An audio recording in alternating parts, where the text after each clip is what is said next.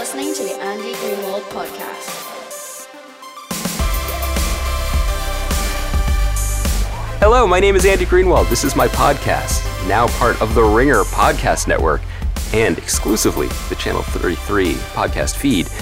To hear it, I mean, you're hearing it now, so you've done pretty well already. But I encourage you to subscribe to Channel 33. You get all sorts of great podcasts. You get this one, you get The Watch with me and Chris Ryan, you get Chris and Juliet doing Sources Say. Now you get my current favorite podcast, uh, the political podcast, Keeping It 1600 with Dan Pfeiffer and Jon Favreau, all on Channel 33 go to itunes.com slash channel 33 or soundcloud.com slash channel 33 uh, you can even find it on stitcher i highly recommend subscribing uh, you can also go to theringer.com and subscribe to the newsletter we get all sorts of fun written content in your inbox every week today's interview was with sam rockwell sam rockwell is one of those actors that if you mention him to certain people their eyes light up like he is some people's absolute favorite actor even though other people might not even be able to name five movies that he's been in. I'm in the category where I love him every time he's on the screen, uh, whether it's in Matchstick Men or Moon or the assassination of Jesse James. He, he completely lights up the screen and it just transforms the movie. He changes the oxygen and the gravity of the whole thing. Um, I had met him once before when he was doing a junket for Seven Psychopaths with Christopher Walken, and I just thought he was a really fun guy. And turned out in person, one on one, he's uh, both fun and extremely thoughtful. I thought this was a really great conversation. We were talking specifically about his new movie, which is out April 8th, called Mr. Right, which is a hitman rom com uh, with, with Anna Kendrick, written by Max Landis and directed by Paco Cabezas.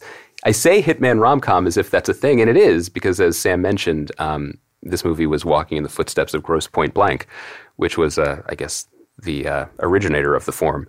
But the conversation went all over the place from um, his experience working on westerns to um, working on Iron Man 2 and why he likes those sorts of movies to working with Joe Swanberg on Digging for Fire, a movie I really loved in 2015. Um, really interesting to talk to Sam about his process and uh, the way he sort of takes creativity and anarchy and professionalizes it and gives it some structure, um, and how that is what allows him to be so um, unexpected in his performance choices. He also told a story that he had never told before that involves Brad Pitt and a baby. So I definitely think you should listen through to that. Um, we'll get right back into it. Um, you can, again, Channel 33 on iTunes and SoundCloud. And thanks, as always, to the amazing Scottish band CHVRCHES, CHVRCHES with a V, for my theme music. Let's get into my conversation with Sam Rockwell.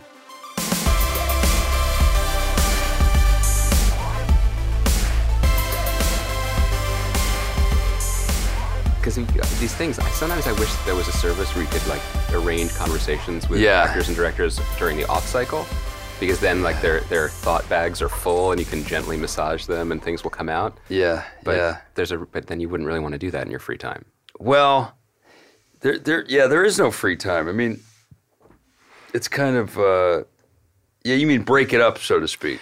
Right because right now you know we, we're going to talk about we, i think we've started by the way just Oh, we've started, up. but we're, we're going to talk about mr right which is your new film Yes, uh, yes, which is yeah. out in theaters and on some on-demand platforms i believe friday april 8th Yes, I think that's this Friday, right? That's this Friday. Yeah. Um, so we are going to talk about that, but in but in general, right? Like the idea that maybe we I could catch you in a moment when you're not, yes. you know, full of these thoughts specifically on the one project. You're just Yeah. full of the Yeah. the thoughts of the world that might pass through your head, and I can Absolutely. I mean, they, they, you know, they schedule these things in a very short amount of time, and they they they press it all in, and and uh, there's always like a premiere yeah.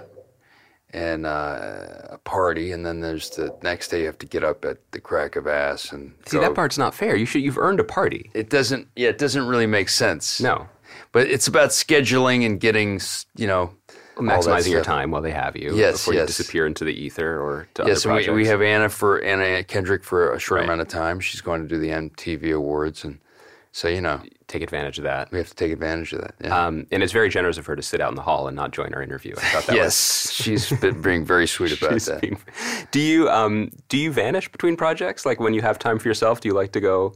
I don't vanish enough. Probably, I, I probably should vanish more. Like Batman, I should I should get out. Yeah, well, Batman's kind of having a rough rough couple months. I mean, he's he's really taking it on the chin. Maybe. Yeah, is he? Yeah, I mean, he's he's fighting Superman, right? Yeah, yeah, yeah, yeah. I know he's not he's not equipped for that. No, I don't think he is.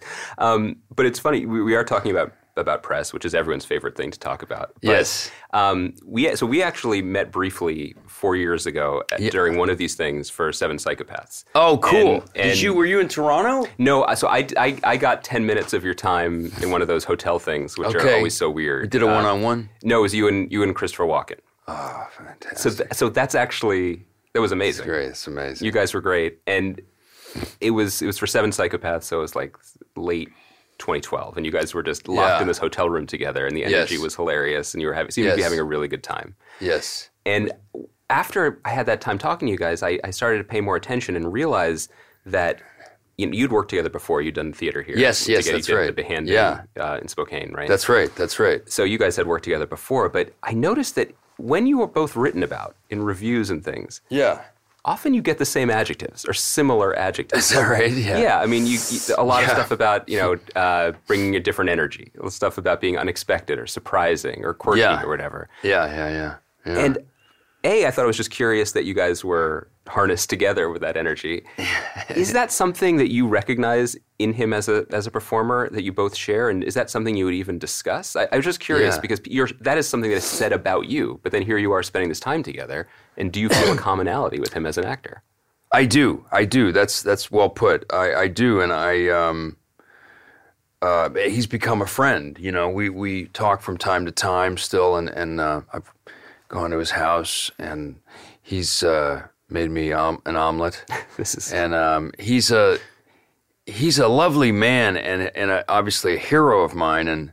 I've worked with you know some of these icons like you know Gene Hackman and uh, Robert De Niro. I, I've done uh, readings with Al Pacino, and um, you know, you, you you work with these guys, and um, it's pretty strange, you know. And then uh, Harvey Keitel, I just worked with, and um, but uh, John Malkovich, you know, but um, you know, it's it's uh, it's interesting. Chris and I, I, I never spent that much time with somebody like that. Yeah. You know, I think Bradley Cooper got to become friendly with Robert De Niro because they spent a lot of time together, and I guess they're they're they're friendly, you know.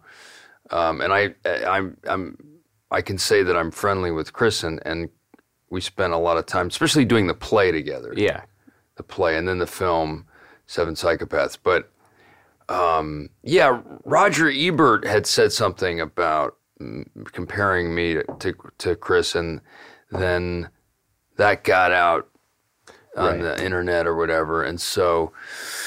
But also, you know, Chris is a theater kid, and I was a theater kid, and Chris dances in a lot of his films, and I've done some dancing, and so You do some fight dancing in this film. I do some fight dancing, and I'm also I played villains, and and I've done you know uh, uh, anti-heroes, and so I've done character parts and and kind of leading men, I guess, and so uh, yeah, it's uh, there's some similarities, you know, and I think Chris and I both feel it's a long answer, but I I think that you know when you're when you're from a sort of bohemia background when you do theater and you're part of that you, you see that like like you know the way Bob Fosse probably grew up. And I think you uh, you see things that most children don't see you know so you're you're exposed to that adult life very early on. I think it it makes you a little stranger or strange is not it even sounds judgmental. It's, Yeah. uh, it, it makes you a little more uh, jaded i guess and, and streetwise. So you kind of when you you're not as easily shocked by stuff i Right. guess. And I, I think that chris and i share that you know Well, it came out in that room. I mean, you were spending a lot of the time trying to get him to come visit you at the Chateau Marmont because he was staying at the relatively more staid Four Seasons, I think, and he was saying he wasn't up with that crowd. But Yes. you, what, what came out of that also, though, was a real sense of play. he loves the chateau He does? but yeah Oh, he- but that back in the day yeah I think he was being coy, or maybe he was feeling a little Yes. peaked that day. yes yes But uh, that there's a sense that you both were talking about acting with a real sense of play and how you enjoy rehearsal and finding things, and it was very, it, you know, it was nice to hear. It was exploratory, and it made me think that one of the things that I really always admire and enjoy in your performances is that there's a real palpable sense that when you get these scripts, and you've had some really good ones, and maybe ones that you feel aren't as good when you get them. Yeah. But that the the writing is not the end point. It's really the beginning. That you get the script, you learn the lines, and then you can play. Does that Yeah. make sense? There's, Yeah. There's always a lot going on between the words in Yeah. a, in one of your performances, which I really enjoy, and particularly th- that's there in Mr. Right as well. Thanks. Yeah, I think if if you're, I think the idea is that the text is malleable and that it's it's really the clay, and for you to shape, and and you're there to bring behavior, and you know subtext to the to the text, and and so it's it's a, it's a kind of regard and respect for the written word, but it's also a disregard. Right. You know. But it's also maybe some people could look at the words and think those are the walls that you have to constrain yourself in. But it feels Yeah. like you, you look at them as like the poles holding up the circus tent. Like they're there, and you're, it's great that you're there because now you have space to play. Exactly. But I feel Yeah, like is, is that a mindset that you always brought to acting, or did that come from? I was well. I was trained in improv as a kid, oh, and yeah. then I did Meisner. I did two years of Sanford Meisner training. We could do Meisner right now. We could just do back We could do forth. we could do Meisner right now. We could do repetition. We could do repetition. we could do repetition. We could do repetition. we could do repetition. I love doing deep Meisner jokes. I would stretch this, but I, some people have to listen to it. We, uh, we, you know, Meisner is very improv based, and and so I think that that's, you know, the text again is is not. It's it's just there. It's a it's it's a bouncing off platform for you, and I think, yeah, I think that that kind of training makes everything very playful. Hopefully, you know. Yeah, uh, but it's remarkable.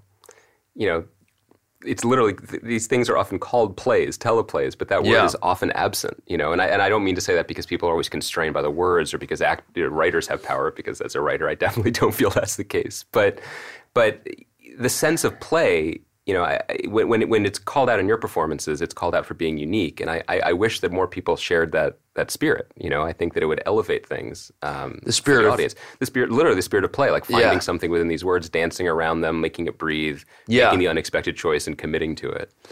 Yeah, I, I think I think um, actors like Chris and, and Chris Walken do do that, and I think that's what makes them special. You know, if you look at Biloxi Blues, if you look at the play, I've read the play. There's a lot of exclamation points, uh, like a typical drill sergeant, atten- you know, attention, you know, and that kind of thing. And if you watch the movie, the Mike Nichols movie, Walken never yells, and so what he's done, he always takes the punctuation out and does whatever he wants with that, and that's what makes him a genius. And and what makes him scary because it's someone Yes. you've never seen before. It- you, yes, you exactly. Can't dismiss him as a cliche or as as something that was expected. That's right.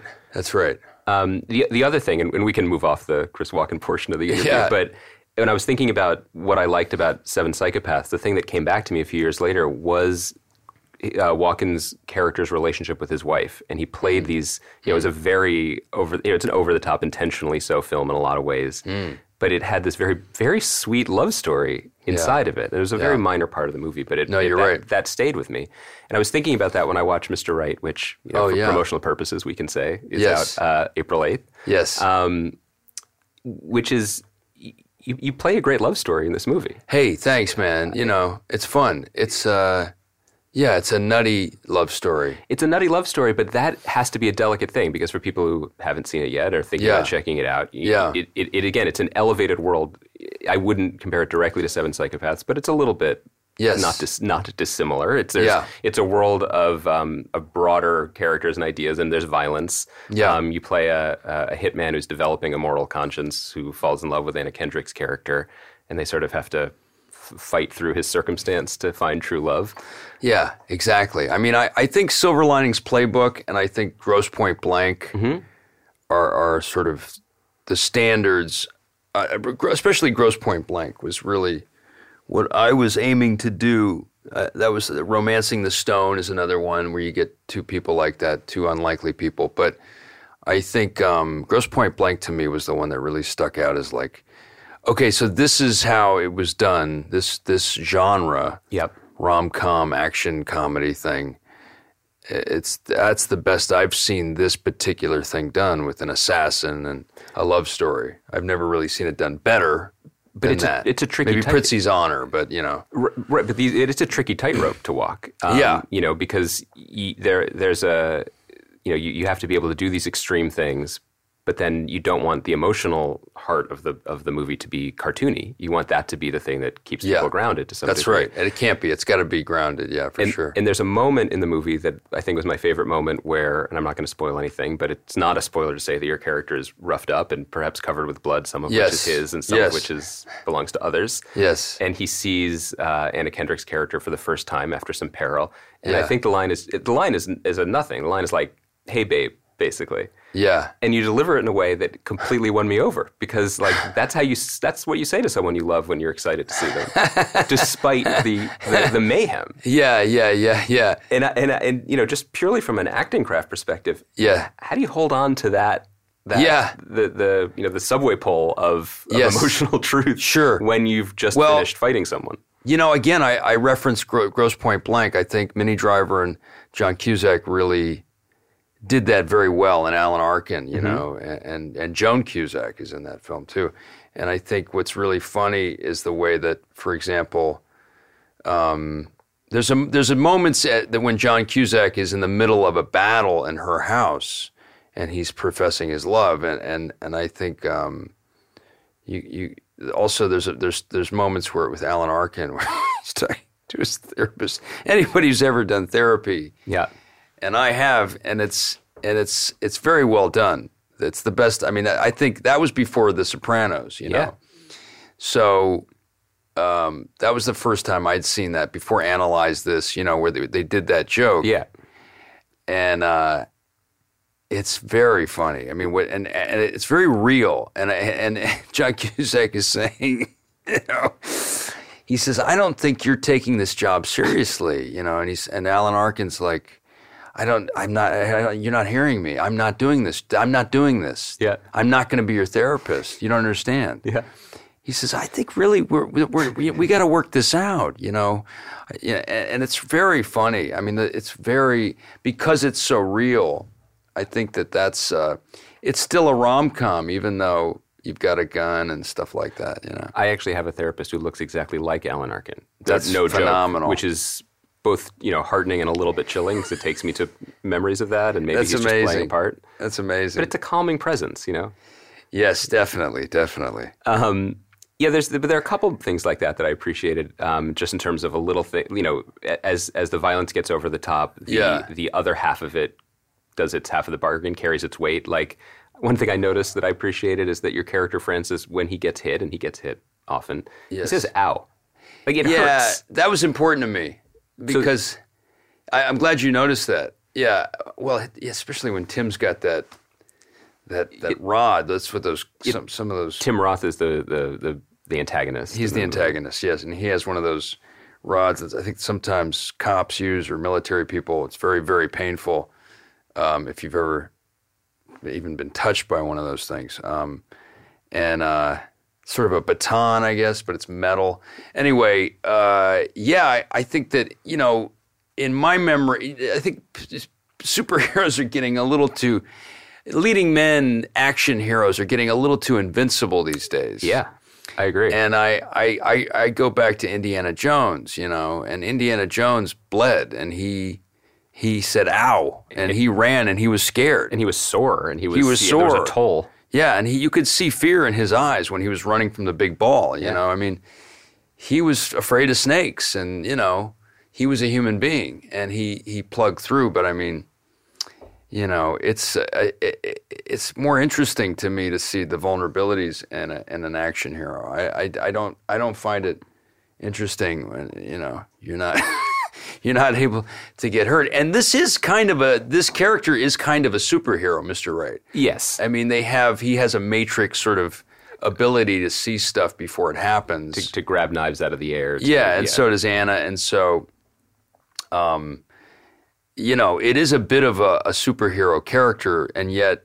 it's it's it's still. I, I we we we talked about that a lot. We wanted him to be, you know, human. yeah, so you can relate to yeah, something going on here. Yeah, you know. Um, neurotic and also able to bleed. You know, It's nice that he can do both. Yeah. 'Cause if you're going to be throwing that many knives, you're going to get cut at some point. you're gonna get cut The at some point. Yeah, not in your favor. It makes you tougher, actually. Getting cut that much? I think if you if you if you say "ow" and you keep going and you get cut, you get you're bleeding. I yeah, think it. that was actually the remarkable thing about it is that he certainly doesn't give up. Yeah, yeah, Um, yeah, there are. Um, in general, I'm I, I'm curious about this in an actor's life, like Yeah. the things that get you to, to commit to parts because you get scripts, you have op- you have choices, you, you look at things, and and I was thinking about this because for you, you know, for us, it's well, did he like the movie that he wanted to be in because we just see the finished product. For you, it's time out of your life and time out of your career. And, yeah.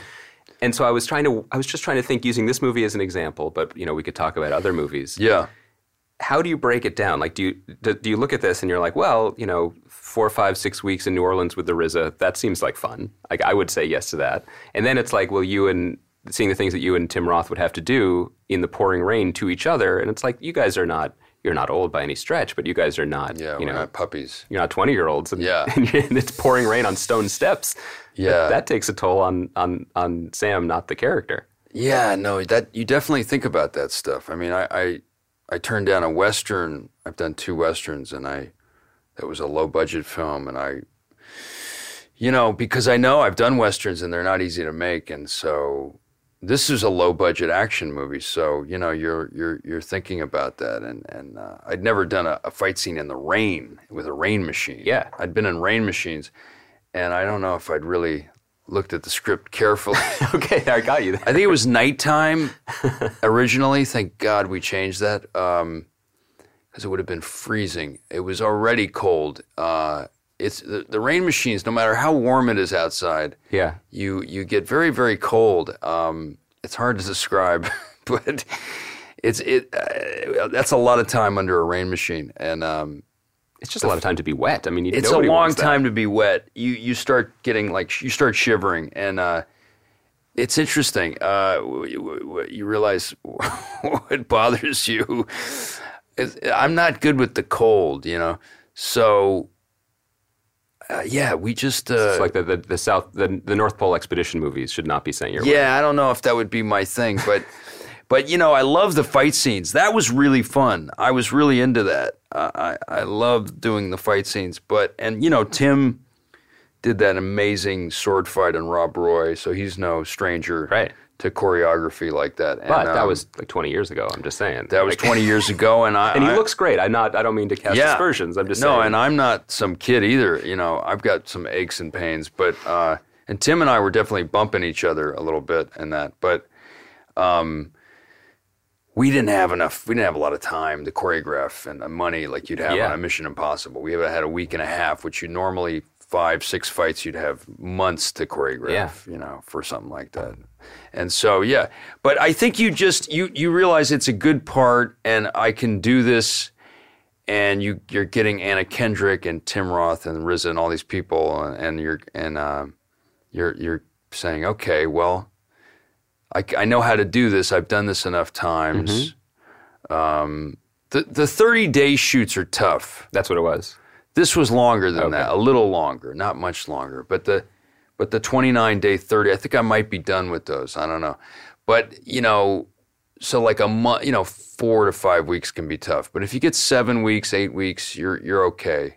You know, you can figure it out. Because you feel like you have time to get the work you need to. To Yeah. the level you need to get it. You get comfortable. Yeah, I think it's hard to make a movie in 29 days, a good movie. It, it- it's done. I've done it. Yeah. I've done. I did. We did Moon in 33 days. Oh, that's Uh, amazing. I did Choke in 29, 30 days. But you know, it's tough. It's tough when you got a lot of locations or you got a lot of costumes, a lot of cast members, and logistics. It, it's it's tough. And then if you're like fighting traffic going to New Jersey or you're going and that you're in the mountains, If you're already you know, going, if you're going to New Jersey, you already forget about it. forget about it, dude. Um, you know, I was thinking though, like the you mentioned Moon. I was going to mention it. The, the movies that I I really that stand out to me, the movies that I really loved your performances the most in. I think about Moon or Assassination of Jesse Thanks. James, um, Matchstick Men, Thanks. Galaxy Quest. All these movies, if you just look at them, they they don't have very much in common on paper, other than Yeah. maybe your presence on the Yeah. IMDb page.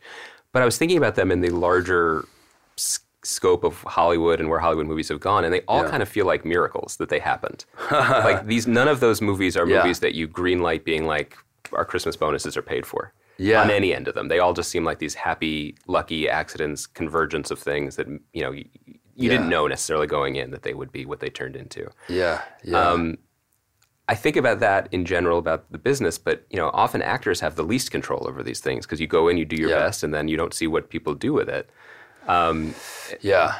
How do you gauge this? I mean, when you made those movies, do you is there a vibe that you've learned to to to recognize as this is a good vibe, or or is there something more zen about letting go of that need to control and you just do what you can do with your work and then Yeah. cross your fingers and you're you know you're in a van to New Jersey by the time it comes out.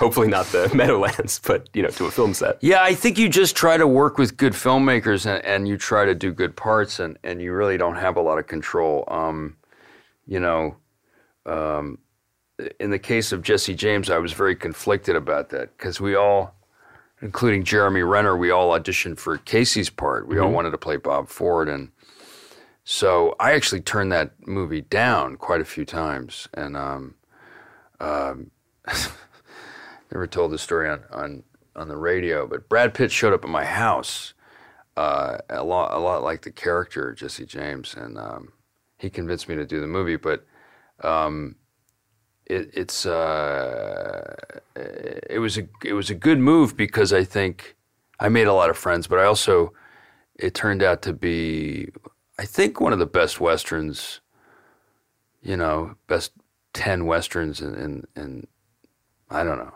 40 years or something. I think it's a very good. I think it's up there. You know, Oh, I think it's a masterpiece. I think it's a great movie. it's a great film, you know, and so, um, you know, uh, that's that's uh, that's something, you know. And then I think I don't know I if have to they ask, is- make yeah. Is Brad Pitt a hard sell or a soft touch when he comes to your house to personally lobby? He was you? a soft touch. He was very he was beautiful. He was very He is very- beautiful. He's a beautiful man, and um, he had a baby on his shoulder. like a and he- stunt baby or a real one. He had a real baby who's now, I guess, full grown now. Okay. But, um, and uh, he, yes, it, but you know, uh, you know, I, I think that um, you know this this is just th- these kind of things probably wouldn't be made now. Matchstick Men wouldn't be- made Right. for the kind of money it was made for. It would be made. It would be on cable or Moon. I don't even know if Moon. I don't know. I don't know how they. You know, I think a lot of this stuff would be on cable now. yeah, it, it's know. it's it's changed so much. Yeah, yeah, and and you see, you know, people are reacting to those changes in, in different ways, and and you know, it, it made me think of obviously one of the, the the one thing that some actors can do is you know you find one reliable gig, yeah, um, you, know, you get a franchise gig, and then you you do your other work on the side, and if it ends up being a small cable thing, then you do that because you have the bigger thing Yeah. defining your your your income level, but also your schedule, um, and you you put a toe in those waters with Iron Man two. Yeah. Um, is there a part of you that finds that world at all appealing? Like the fact that those guys, some phenomenal actors. I mean, you mentioned Jeremy Renner. Um, Yeah. He's just one of many now who basically have once or twice a year summer camp. They go to Atlanta, they put on Lycra, they punch each other, they don't say ow, and they make fun movies. And then they go do their. Jeremy's, Jeremy's got like four franchises, I think. Well, he's the friend. Yeah. that I. Or three, at least three franchises. I'd like to do a whole other podcast about that. I find Yeah. that amazing. But Yeah. um, you know, and they do that, and they and they do their other work. And is that did that breakdown of a career appealing to you at all, or did you feel like you had your taste of it and that was enough? I think that it's no. I mean, I, I did a remake of Poltergeist, so I'm I'm my career is very eclectic. I, I think that you just you go to work and you try to find stuff that appeals to you. Um, you know, I didn't want to do Galaxy Quest. You know, I, I didn't want to do that job because the guy was a coward, and I was I didn't want to play a coward, and then that turned out to be an amazing film. But, um, you know, you just try to do different stuff. I think you're just trying to, sh- you know, change it up and, and, and do different stuff. And, and so um, Iron Man 2 was actually really fun to do. It was actually strangely um, actor friendly that film because Yeah. of Justin Theroux who wrote it and Jon Favreau. they, have, they have some history in front of the camera. Yeah, yeah, you know, and Fab was really he, he he had a very it was a very relaxed set, and and Mickey Rourke and I really um, had a good thing. We had a good thing, and we he you know it was a lot like um, Gene Wilder and Peter Boyle and Young Frankenstein. You know, I I was the talker and he was the the, muscle. the, the muscle, and so or Lex Luthor and Terence Stamp in Superman Two. It was like you know, we were a perfect comedy team. Yeah. You know, so uh, he would speak Russian and grunt, and I would be the fast talking salesman. And you got know? to wear a nice suit, and he was shirtless with yeah, exoskeleton on. It him. was the perfect comic team, and I think Favreau knew that. Uh, he instinctively, and Theroux knew that, and so they wrote us this great material. And um, a few times we had to write speeches on the fly, and I had to use an earwig and all this stuff. But that was really fun to do. Uh, I think that, that where you get into trouble is where you, when you have too much time on your hands and you're on, you're in a location where you gotta, you don't have you don't have a lot of acting to do, and that's stuff that I try to avoid. Right, you're, you're going to be there for six months. When they need you, they need you. Yeah. And when they need you, you might be, you know, moving an elbow in front of a green screen for five minutes. Then Yes, you back, right? yes, Like that that can that can go bad yeah, fast. You're just not engaged at that point.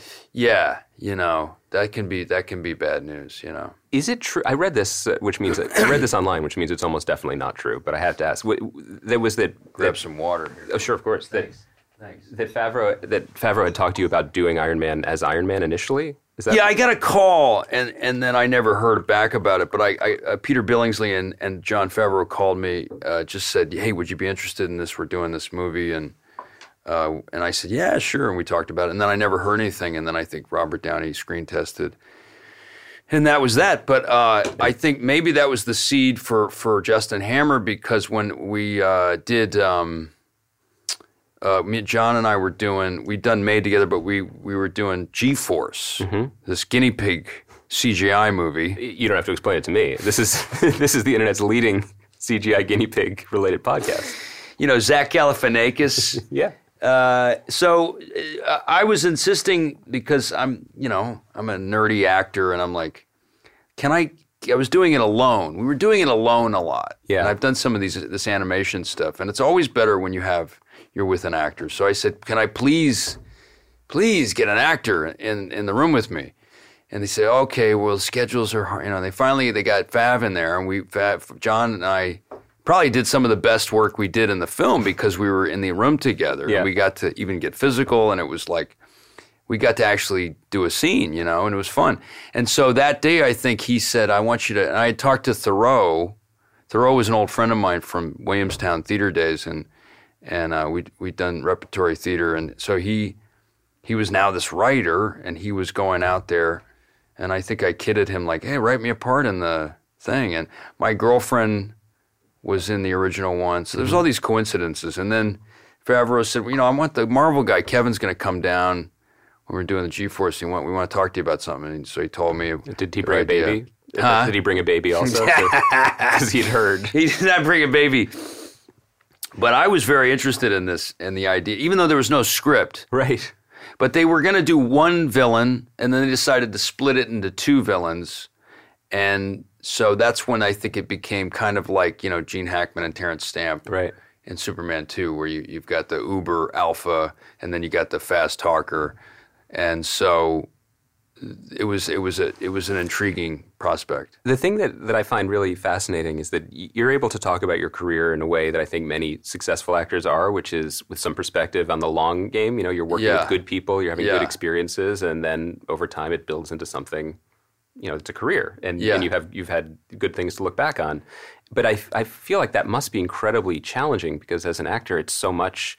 You know, especially when you're starting out, but it's so much about the short game. It's about you know getting a job. Um, Yeah. What Yeah. and what will this job do about the next job, and what will it mean, and all these things that are outside of your control. It, Yeah. th- that It can be very stressful making a decision, but it's also sometimes you just have to go to work, right. you know, and and make a living. But it's but it's uh, it is stressful, and it is your life, you know. And uh, sometimes people don't understand. You're like, you know, no, this is my life, you know. And so uh, it's it's yeah, it's tricky. It's tricky sometimes. I'm I but I love big movies. That's the thing I I, I want I'll say about Iron Man which is that I loved what Jon did with the first Iron Man. Oh, me too. I really thought it was an amazing superhero film for Yeah. adults and and It- uh, in, in probably in many ways the most influential movie of the last, you know, certainly the last ten years, because every movie is trying to chase that one. Yeah, I, I agree. I agree. I think it really was the, uh, yeah, really like set the bar really high, and so I was a huge fan of it, and and you know, and I I like I like that stuff. I like the first Avenger film, and I and I um, the first Batman with Keaton and Nicholson, and the X Men movies, but uh, you know, it, I like big movies and I like small movies. I like I like I like it all, and I I, I think we all do. You know, to some extent, we like. I mean, I, I have some friends who are snobby and they just like art films and foreign films, but I like everything. You know. I think that's a healthy attitude, since you know you might have the chance to play in all those sandboxes. Yeah. But, but do you give do you give Renner a hard time when you see him about his five franchises and about the time he saved the city that was floating in the sky with his bow and arrow? I mean, you got to right. I, you know, he's he's he's he's living a good life and he's doing his thing, you know, and he's uh, he's a good good man. He's a good friend. He always keeps his feet on the ground. He's uh, he's real. He's still a, a good old cowboy from Modesto. I mean, he's he's uh, he'll never change, man. He's the same guy I met in Calgary. You know, He's still flipping houses. He's still like he's still flipping that he- houses. By the way, making a lot of money doing that. Oh, he doesn't need to act. That's yeah, the thing. I mean, shit. You know, he's doing just fine. Yeah, I'm not worried about him. I'm Yeah. just- I think it's amazing. Um, you mentioned small movies. I did want to mention this um, that a performance that I just loved last year was you in Digging for Fire, the the Joe Oh, Swanberg hey, movie, man. Which- yeah. which is a really cool movie. I hope people That was check fun. it out. Yeah, that was fun to do. It was weird. It was a weird experience. That's what I wanted to ask about because Yeah. people have seen this movie. I mean, Swanberg shoots in a very almost 70s verite style, right? The Yeah. movie, you find the movie. That was real film, I'm, if I'm not mistaken. He shot it on real film. Yeah. It's it's kind of gently improved um, in terms of dialogue. Is that right? yes. Oh, very improved. Yeah. And so you Ben, uh, who shot the movie, is, is Anna Kendrick's boyfriend too. Oh, I didn't know. Oh, Yeah. because she had worked with with Joe. Uh, she was in. That's right. That She was movie, in and Digging she for was, Fire. Had a We big had a- part in Drinking Buddies and Yeah. Happy Christmas. Some of his recent really good movies. You play this character. You show up at the house one night, and Yeah. what's so amazing about this is you have relatively little screen time. It's just not a long movie. Um, and you are immediately a guy that everybody knows. I know this guy.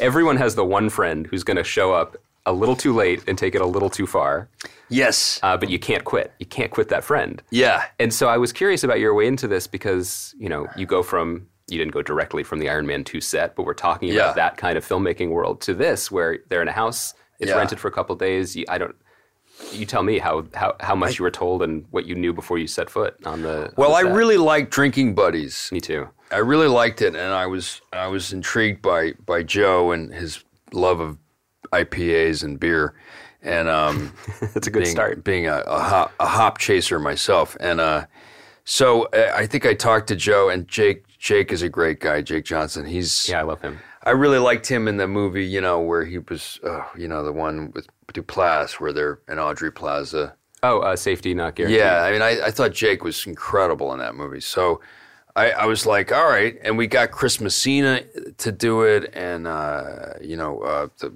you know, from the room, you know, uh, the gr- uh, Oh, Brie. Brie Larson Yeah, was in it, and we had all these amazing Orlando Bloom, Rosemarie DeWitt. So it was like it was an amazing cast, um, and you know, uh, the the character they they really, uh, you know, we kind of pitched this uh, kind of Ray Liotta sort of something wild kind of guy or something. I, it was it was, um, yeah, we were. He said you're going to be this friend, and you maybe played baseball together, and um, it was very vague. And then we got more specific about it, you know, and and it was definitely about being trouble. This guy represented trouble. The, the, yeah, the, the, the potential, the road, the, the open door that he might So- not go through. Yeah, exactly. So it appealed to me, even though it was a smaller part. I, I, I it really appealed to me. I thought it, it actually was an important role. It's a, yeah, it's a crucial role for the movie, but I, I, I imagined it. I, I wondered if it sort of sparked something in you in that sense. You know, that we've been talking about since we sat down. Yeah. That, like we were talking with Chris Walken about finding the play, playing, and here's a chance Yes. you just you walk on and you're playing again, right? It's That's right. It's, kind of no bullshit, no pressure, but you got to. Well, the thing with improv that's tricky if you're doing improv is that when you're when you're preparing a script uh, and you want to do drama, you have time to digest the emotional stakes and and and sort of you know water that plant, which may turn into emotion, uh, uh, you know, emotional depth. Refine it, articulate it. Yeah, and so you can kind of like you know sit with it for a while and fantasize about it. But like when you're doing improv, it's really on the fly. So to have emotional stakes can be difficult on the fly. You you can't just like say, "Oh yeah, okay, your character has cancer or you're HIV or something," and it's hard to you you're, you have to really have great actors' faith in order to fall into those imaginary circumstances. So, you know, uh, my thing with improv is that it's difficult. Uh, You have to have structured improv because.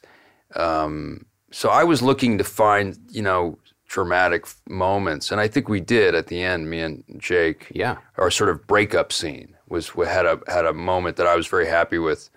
Um, because sometimes it gets too light. Improv can be too light, and, and it's everybody just being clever. There's a tendency to, to make yourself look good and then also Yeah. to want to stay away from the pit in the middle of the room, right? You don't want to go too deep. Yeah, yeah, and I, I, I prefer, I like you know Eugene O'Neill and August Wilson and you know Arthur Miller. I like high stakes melodrama. You know, I like melodrama. So, um, I don't think things should just be light affair. I think they should be deep. But you that- know, that- I mean- otherwise, why bother? That's the know? thing. I, when I say that Digging for Fire is a small movie, I, I only mean in terms of its its budget because Yeah. th- that the breakup scene you're talking about, and there's a scene with Brie Larson and Jake when Yeah. she sort of an entire relationship passes over her face in one take, where she realizes this isn't going to happen. It's very uncomfortable. and it's an amazing Yes. emotional um, expression that's that they reach in this movie. Yes, know, and yes, that- and that comes- Rosemarie and Sam Elliott, I think, have a great, very, very cool moment. I, um, Rosemarie has some amazing moments in that. Yeah, I, and and that's you really got to be searching for that. Uh, you know, really actively searching for that with an improv movie. I think. Um, you mentioned at the very beginning that you know you, you hailed from Bohemia, um, which I think yeah. in this case is located near San Francisco, right? Um, yes, yes, and in New York in the summer times. Yeah. Uh, so you, you come from an artistic background. You you have actors in your family. Is that correct? My parents were actors, and my mom's a painter now. Um, and my father lives in California. He quit. and He became a union, union organizer for the printing union and the union, the supermarket clerks and stuff. And um, so, yeah, he was a real, you know, Woody Guthrie kind of working man. Don't cross the picket line. so he still is. He's a, you know, he's Bernie. He's a Bernie guy. big Bernie guy.